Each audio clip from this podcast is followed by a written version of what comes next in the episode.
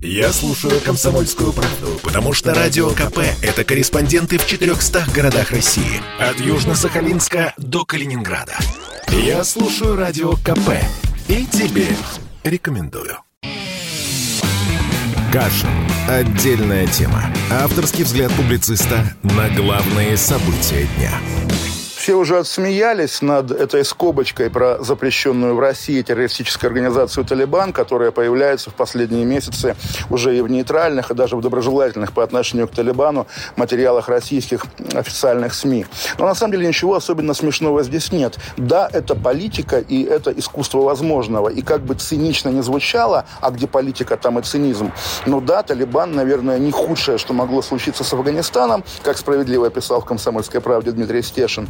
И, в принципе, анклав, вот этот анклав, в котором, афганский, в котором происходит внутри какой угодно ад, но при этом этот ад не выплескивается на Россию и на ее среднеазиатских союзников, может быть действительно лучшее, что можно, э, чего можно ждать в нынешней ситуации в этом суровом, неспокойном регионе. Но вот я сейчас это говорю, и я, наверное, может быть, за, там, не знаю, российский МИД, за Путина, за Пескова формулирую то, что следовало бы сказать им. Потому что терроризм, тем более исламский терроризм, это не просто строчка в докладной записке, там, не знаю, Лаврова Путину, а это важнейший фактор и нашей, в том числе внутрироссийской жизни. Если мы помним, сама историческая легитимность Владимира Путина началась с того, что тогда называлось войной с чеченским терроризмом.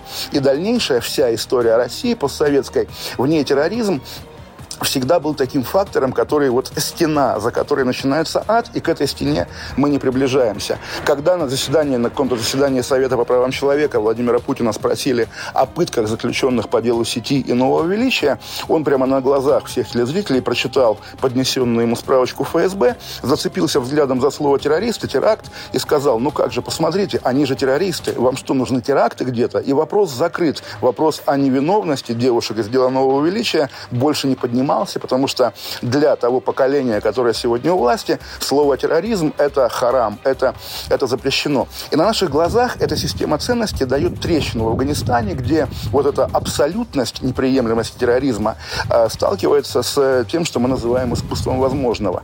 И, в принципе, это заслуживает того, чтобы об этом говорить, об этом рефлексировать. Но никто не говорит, и более того, никто не спрашивает не потому, что такие дураки вокруг, а потому что спрашивать уже некому. Те субъекты, общественной жизни, будь то медиа или политическая оппозиция, они либо ликвидированы, либо загнаны под лавку, и никто ни с кем не разговаривает. Все в абсолютной тишине. Я, как человек, профессионально занимающийся высказываниями на тему текущей политики, прекрасно знаю, что даже если, там, не знаю, в разговоре с каким-то своим товарищем, который так же, как я, все понимает, я скажу там, ты слышал последние новости? Да, кошмар, кошмар. Обязательно нужно проговорить, почему кошмар, потому что, во-первых, вы по-разному можете понимать, а во-вторых, ты думая, что понимаешь, начинаешь об этом рассуждать, говоря, говорить или писать, и тебя мысль ведет туда, в том направлении, о котором ты сам не думал. Думать и говорить всегда надо. И, в принципе, вот это молчание, это, если угодно, немота российской власти, которая даже сама еще не отдает себе отчета в том, что у нее буквально вырван язык,